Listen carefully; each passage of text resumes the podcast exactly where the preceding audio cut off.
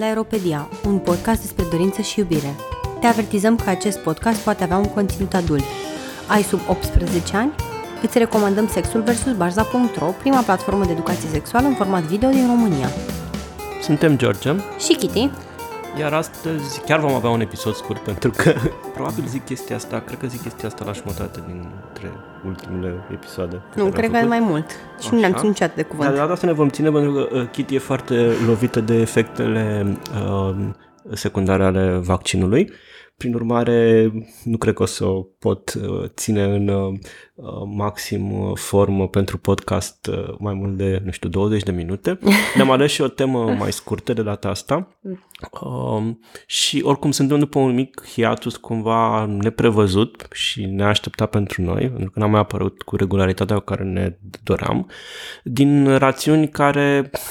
n-au ținut de noi, nu s-a întâmplat nimic, nu ne-am lăsat de podcast, nu ne-am lenevit, chiar suntem foarte, dornici să scoatem episoadele pe care le scoatem, numai că o combinație de, timing pentru vaccinare, izolări ale fiecăruia dintre noi, programări de invitați care s-au dat peste cap din... cauze de răceală și alte motive de izolare, ne-au împiedicat să mai apărăm cu regularitatea pe care v-am obișnuit, dar la care nu avem de gând să renunțăm, așa că astăzi vom avea un scurt episod despre cum să te întâlnești cu oamenii de pe net în siguranță, pentru că nu e așa, cu toată incidența asta a cazurilor de COVID care crește, la ce se poate gândi omul mai degrabă după un an de pandemie decât să se întâlnească cu alți oameni de pe internet.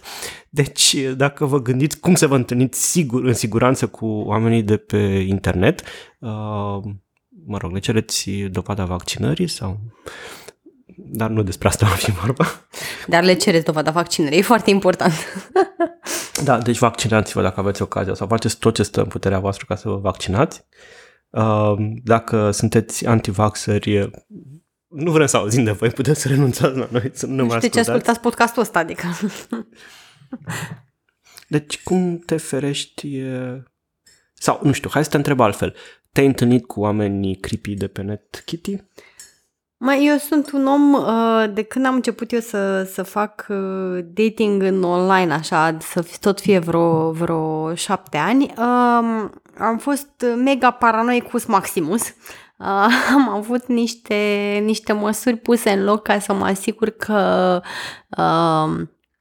nu mi se întâmplă nimic nasol, asta ne zicând despre alți oameni care pățesc chestii nasoale că nu sunt suficient pregătiți, dar eu efectiv am fost de o paranoia ieșit din comun și am avut și norocul că până acum nu am întâlnit oameni deosebit de periculoși, creepy, nasoi și așa mai departe, dar asta și pentru că am tăiat din listă tot ce mi s-a părut și măcar dacă am mirosit dubios am tăiat de pe listă, ceea ce evident că a fost cu dus și întors. Pe de-o parte m-am asigurat că m-am întâlnit cu un număr select de oameni care erau chiar ok și cu care am putut purta o conversație plăcută chiar dacă n-am dus lucrurile mai departe, dar pe de altă parte evident că am și renunțat la foarte mulți potențiali candidați. Și...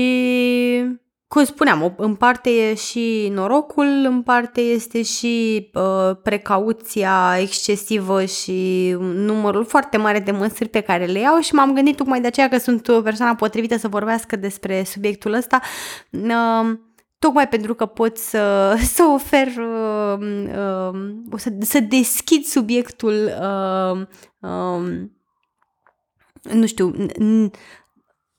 grijilor mele, a măsurilor pe care le iau, a cât de tacticoasă sunt în felul în care abordez oameni din online și, asta în ținând cont și de faptul că eu m-am întâlnit cu destul de mulți oameni din online, pentru că colaborez cu fotografi, majoritatea pe care i-am cunoscut prin sfântul internet.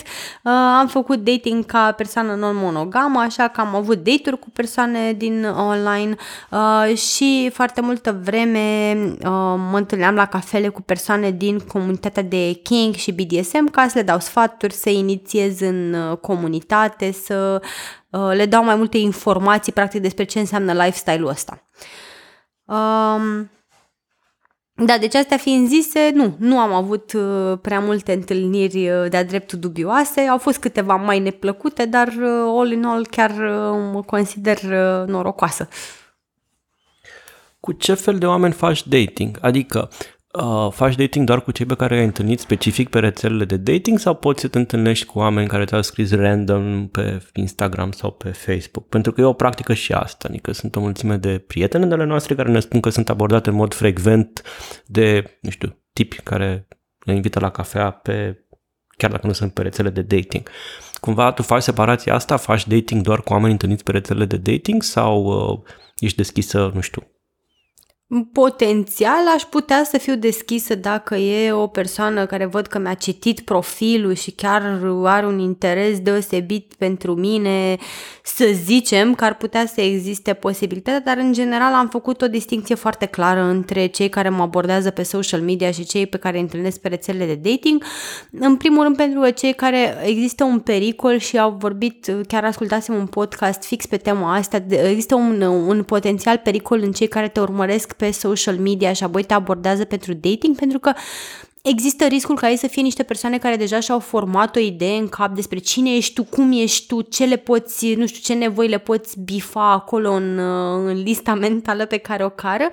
Și evident când se întâlnesc cu realitatea e posibil să fie complet dezamăgiți de cine ești tu în viața reală, pentru că tu ești o persoană mult mai complexă decât te prezinți pe social media.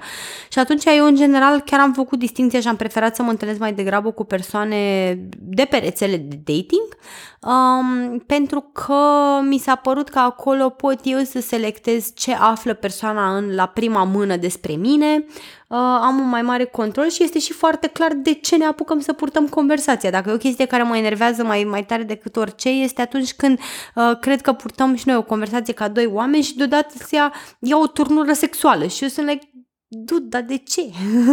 Dar vorbeam și noi ca doi homo sapiens. Dar de ce ai face una ca asta?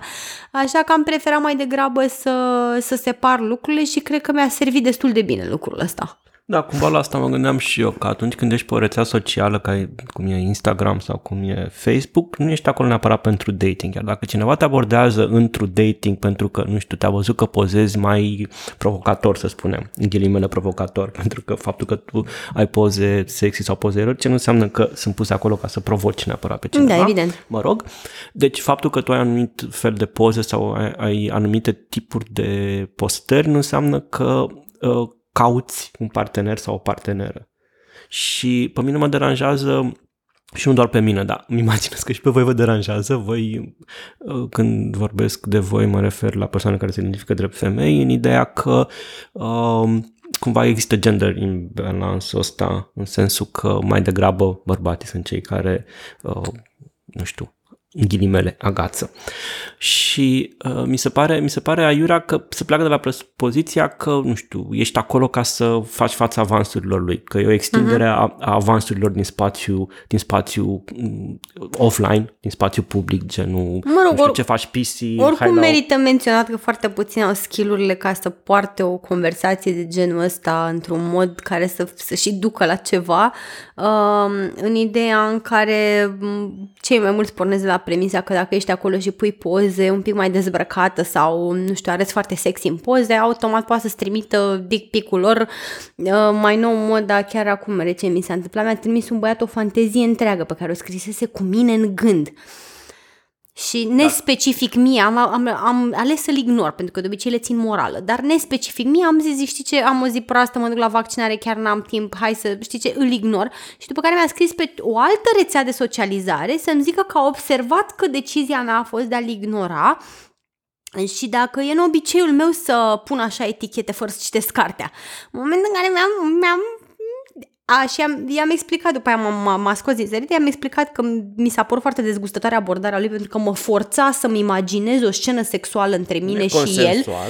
Așa, mă rog, n-am mai intrat, dacă era să intrăm în toată filozofia de explicat ce îi consider, nu mai plecam de acolo, dar am explicat că m-a dezgustat foarte tare faptul că m-a forțat adică mi s-a părut dezgustător mesajul lui și mi-a zis, hai că exagerezi, adică oricum șansa ca o astfel de conversație din online să ducă la mai mult este relativ mică, dar ți-am zis, pentru mine pericolul cel mai mare mi se pare că acești oameni care te urmăresc pe social media vin deja la pachet cu o imagine formată în capul lor despre cine ai fi tu și cum ești tu.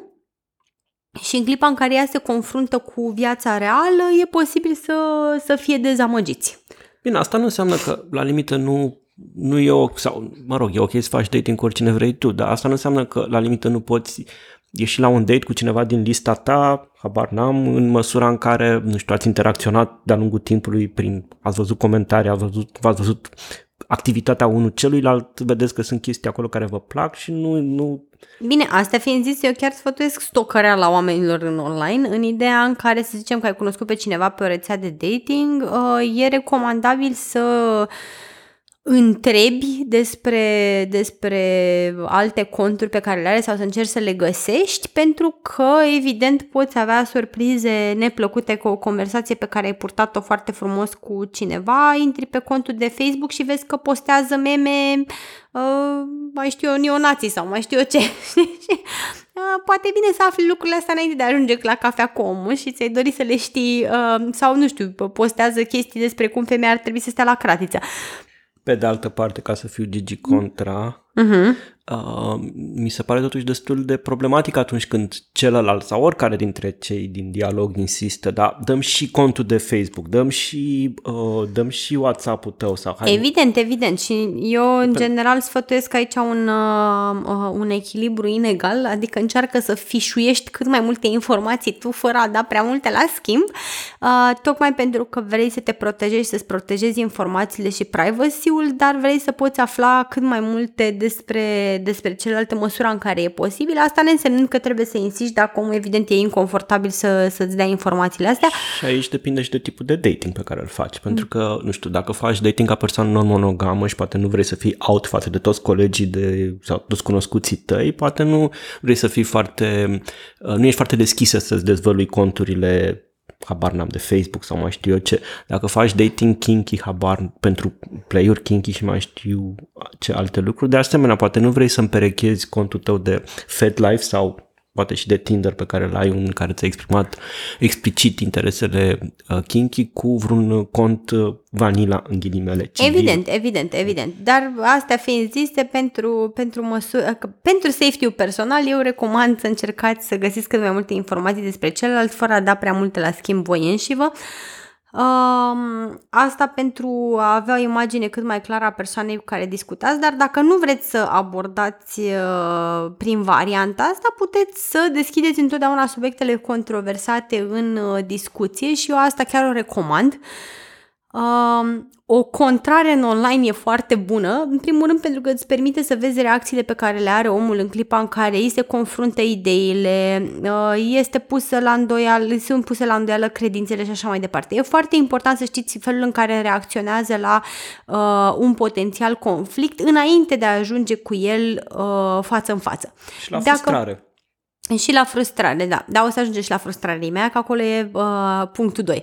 În prima fază, eu vă recomand, dacă sunteți pe un profil, porniți o conversație un pic mai problematică despre politică, despre religie, despre ce vreți voi și vedeți cum reacționează omul în clipa în care... Sau despre feminism, foarte important. Mă rog, da, aia nici nu mai zicem. Așa, în primul rând, pentru că nu cred că ați vrea să vă întâlniți cu oameni care exprimă astfel de idei după, dar și pentru că e foarte important ca voi să înțelegeți cum reacționează acest om când este sub presiune și când este chestionat. Dacă reacția este una din prima violentă și agresivă, eu în general am ales să reconsider posibilitatea de a mă întâlni cu omul respectiv. Și pentru a vedea cum reacționează la frustrare, eu am dat sfatul de nuul de sămânță. Nuul de sămânță este un nu random pe care îl dai la o cerere pe care o are celălalt. Să zicem că, nu știu, îți cere numărul de telefon. Băi, îmi pare rău, dar nu-mi dau numărul de telefon. Și vedeți cum reacționează la acest nu pe care îl aude. Dacă răspunsul este, nu știu, pune și el o întrebare, băi, dar de ce nu-ți dai numărul, whatever, și după aia backs off și se calmează, super bine. Dar dacă începe o strategie super agresivă, dar nu înțeleg ce vrei să spui cu chestia asta, adică n-ai încredere în mine și așa mai departe, eu am preferat întotdeauna să zic, știi ce, e clar că ai o reacție super nasoală la acest nu, hai să nu ne mai întâlnim, pentru că în mintea mea felul în care eu fac legătura este dacă la un biet număr de telefon ai o astfel de reacție, ce se întâmplă dacă ajungem în pat și eu vreau prezervativ și tu nu vrei? Adică o să stăm pe marginea patului și o purtăm o întreagă dezbatere în care o să încerci să mă convingi că tu de fapt nu vrei să porți prezervativ sau ce? Nu, chiar deloc. Și atunci, cum vă spuneam, pentru că eu sunt mega precautul de serviciu, am preferat când m-am întâlnit cu astfel de oameni care nu au știut să iau un nu cu grație, calm și răbdare, să nu mă mai întâlnesc cu ei deloc. Cât timp, care-i timingul la tine?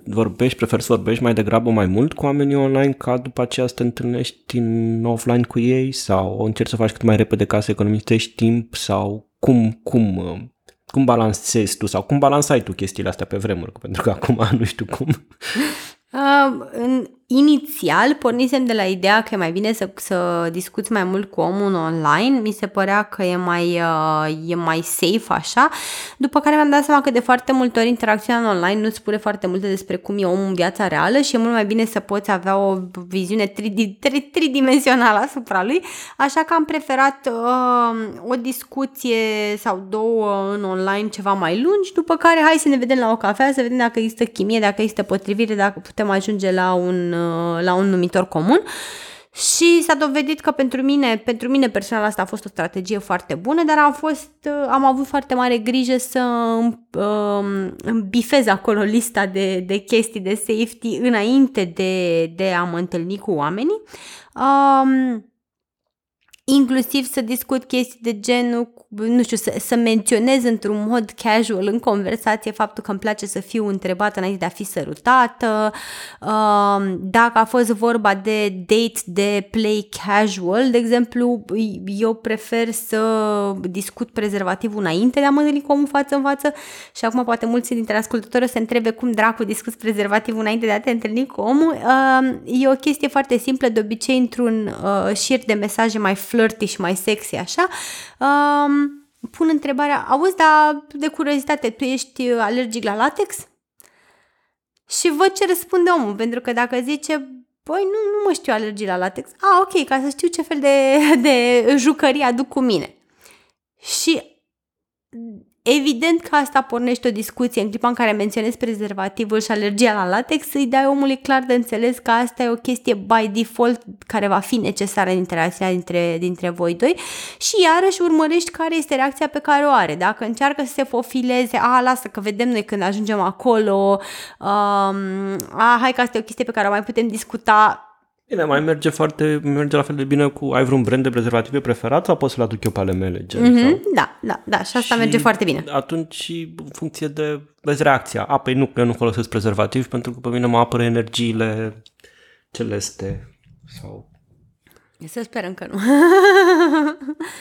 Dar ideea e că aleg întotdeauna să pun întrebările astea de cu mult timp înainte ca să mă asigur că am toate informațiile necesare și cumva că îl pun pe om în gardă ca să știe cu cine se întâlnește, să nu avem după aia neînțelegeri ulterioare. Poate să fie și sexy chestia, pentru că, nu știu, transmiți un mesaj că ești willing to play. Mm-hmm. Da, evident. Unde te întâlnești prima oară cu cineva? Mă rog, nu ca să folosești prezervativul neapărat, ci unde te întâlnești prima oară cu... Sau... Fiecare după cum vrea. Dacă vreți, puteți să-și folosiți din prima prezervativul. În general, eu aleg mereu spațiile publice. Asta înseamnă cafenele cu mult trafic. În ideea în care dacă omul se dovedește a fi mega creepy sau super weird, e mult mai dificil pentru persoana respectivă să facă o scenă dacă este într-un spațiu foarte aglomerat și public. Asta ar fi prima chestie și, în general, eu nu am ales la prima întâlnire să merg cu ei în intimitate. De obicei, rezerv asta pentru a doua întâlnire și am această separare nu din pudibonderie sau, nu știu, teama de a fi branduită ca un slat, că mă autobrandesc fără probleme, ci pentru că mi s-a părut mai safe așa, să văd și dacă omul are capacitatea de a aștepta și ca eu să am timpul necesar să judec la rece și să-mi dau seama dacă a fost vreun red flag, am văzut ceva care a fost dubios, pentru că in the heat of the moment e posibil să nu-mi dau seama foarte clar de toate datele problemei și să nu fiu foarte capabilă să evaluez omul din fața mea în măsura în care ar fi necesar ca să mă protejez. Eu pentru mine asta am ales să fac. Și în general am mai ales varianta, bine, la mine și din motive de non-monogamie, că uneori era dificil să mă duc acasă cu partenerul, pentru că mai exista un partener acasă, dar pentru cei care își permit, există și varianta, dacă vreți să vă întâlniți cu omul din prima și să vă țineți de prostii, să mergeți la un Airbnb. Sunt unele care sunt destul de ieftine și sunt foarte ok și asta vă dă siguranța în măsura în care omul respectiv nu vă poate afla adresa din prima. Deci dacă se dovedește a fi mega creepy și a avea, nu știu, niște comportamente super ciudate după, înseamnă că nu-i va fi atât de ușor să vă stocuiască, să vă găsească, etc. O altă variantă... Bine, aici am eu câteva întrebări. Pe de-o parte, mă gândesc că care sunt avantajele, dezavantajele Airbnb-ului versus un hotel, o cameră de hotel, pentru că la Airbnb nu ai o recepție. Dacă, doamne ferește, se întâmplă ceva, nu are cine să vină, gen, nu știu, habar n-am, încărcare gravă de consimțământ sau mai știu eu ce, ești singur. Uh-huh. Și avantajul este că totuși majoritatea Airbnb-urilor au self-check-in, și nu trebuie să, nu știu, habar n-am, nu te vede cine vii, când vii, cu cine vii. Asta ar fi un avantaj, că nu trebuie să completezi datele tale niciunde, să scoți un buletin. Sunt Airbnb-uri care cer însă copie de buletin pentru ambii. Da, dar în privat și atunci cumva ești mai protejat și, mă rog, eu în general am preferat Airbnb-urile pentru că sunt mai ieftine decât hotelurile. În general, hotelurile tind să fie mai pricey. Și unele arată și... interesant. Unele arată foarte, foarte interesant, dar e...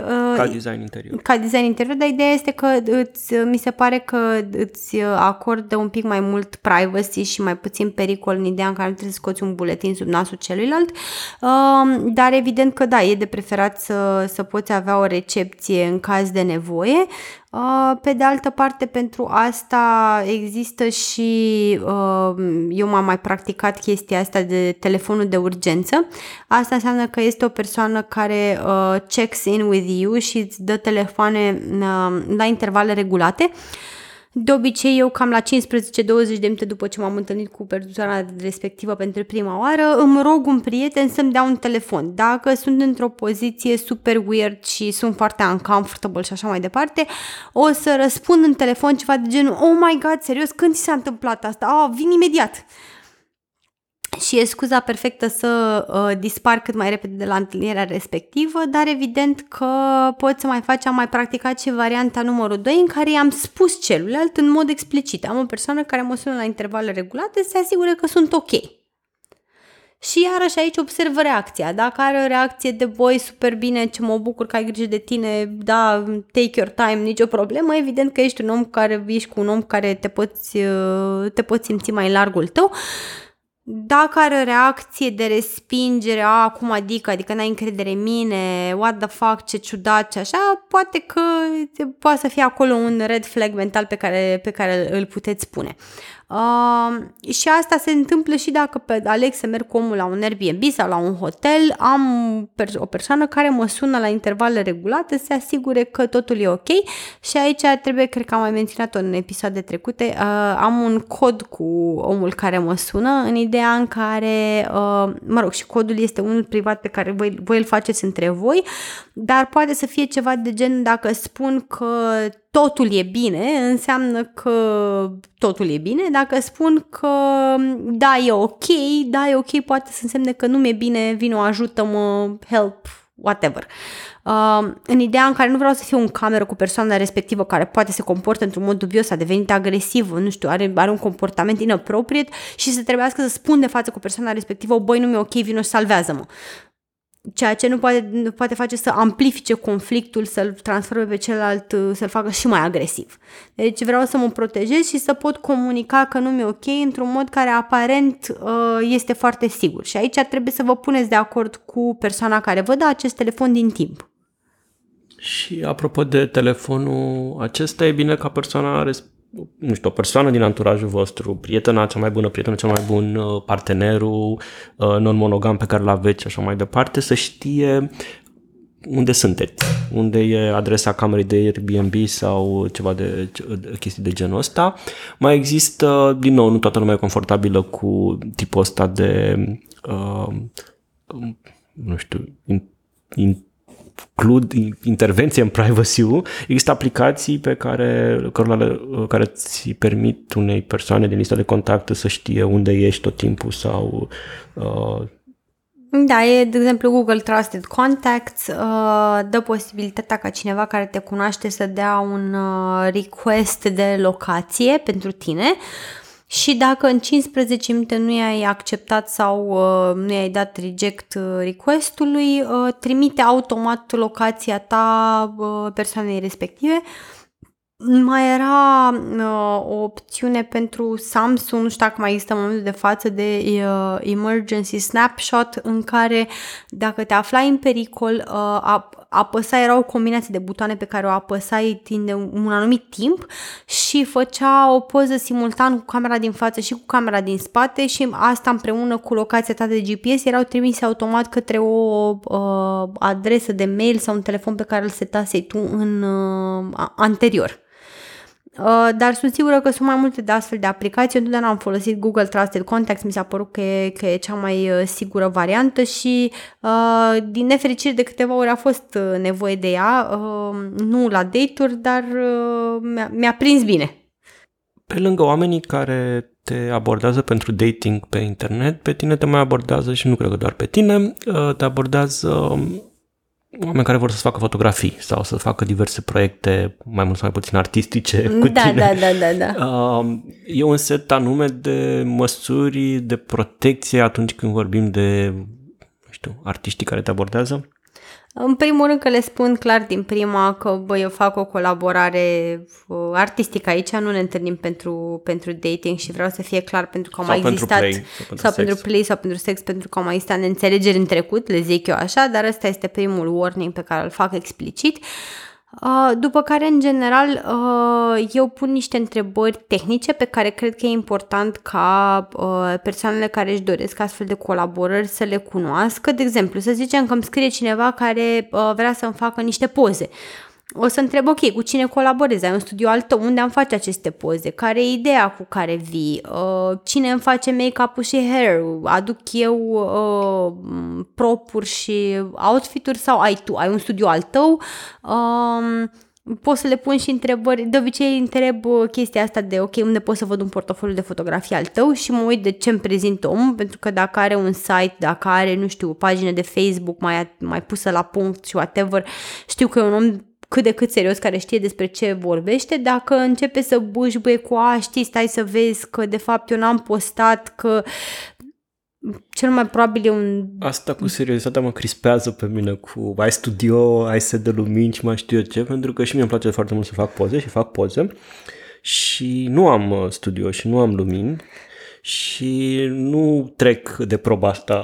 Ai picat proba mea, da, din păcate. Aș pica proba ta, dar pe de altă parte îmi dau seama că eu nu mă duc spre oameni să-i invit să facă poze, da, ci cumva sunt disponibili și dacă oamenii... Am în schimb, nu știu, un mic portofoliu, ca să zic așa, da, grație lui Kitty, și dacă sunt oameni care sunt interesați după ce văd acel portofoliu, atunci sunt deschis, dar altfel, într-adevăr, nu mă duc eu ca să trebuiască să-l câștig încrederea cuiva. Asta e chestia, că atunci când vrei să câștigi încrederea cuiva, cum e important ca eu să pot vedea ca potențial model ce ai mai făcut tu și, evident, cer recomandări. De foarte multe ori, asta e primul pas, cer recomandări. Cu cine ai mai lucrat, cu cine poți eu vorbi... De la alte modele, da. Cu cine ai mai lucrat, ca să poți eu afla care e experiența alături de tine și așa aflu destul de repede cu cine am de-a face. Dacă e genul de om care îmi poate da niște recomandări, super. Dacă începe să se fofileze cu asta, ai să vezi că de fapt eu n-am făcut decât fotografie nu știu de care și de fapt n-am și să vezi că o fi copății,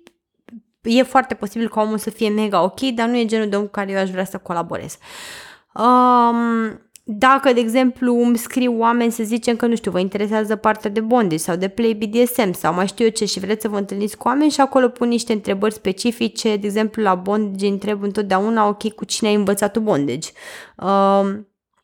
Dacă începe să te fofileze cu am învățat de pe net și whatever, nu, by default nu sunt interesată, pentru că în general oamenii învață foarte prost de pe net, îi întreb, de exemplu, în ce stil legi. Și dacă nu știe să-mi spună în ce stil leagă, pentru că oricine s-a învârtit în cercurile de BDSM ar trebui să poată răspunde unei astfel de întrebări, cel mai probabil e un dud care pretinde a fi ceva ce nu este și e mai bine să nu-mi pun sănătatea și siguranța în pericol întâlnindu-mă cu un astfel de om.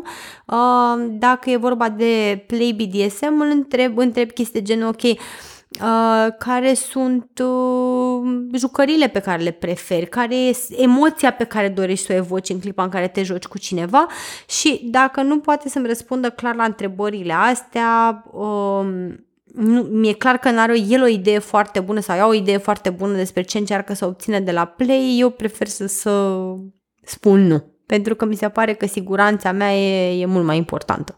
Și dincolo de asta, mi se mai pare important ca, să spunem că te convinge acel fotograf, e important să-ți exprimi și să-ți comunici propriile limite și zone de confort. Adică, nu știu, sunt confortabilă să pozez nude sau nu vreau să pozez nude. Adică, ok, sunt confortabilă să pozez topless, dar doar atât? Sau... Da.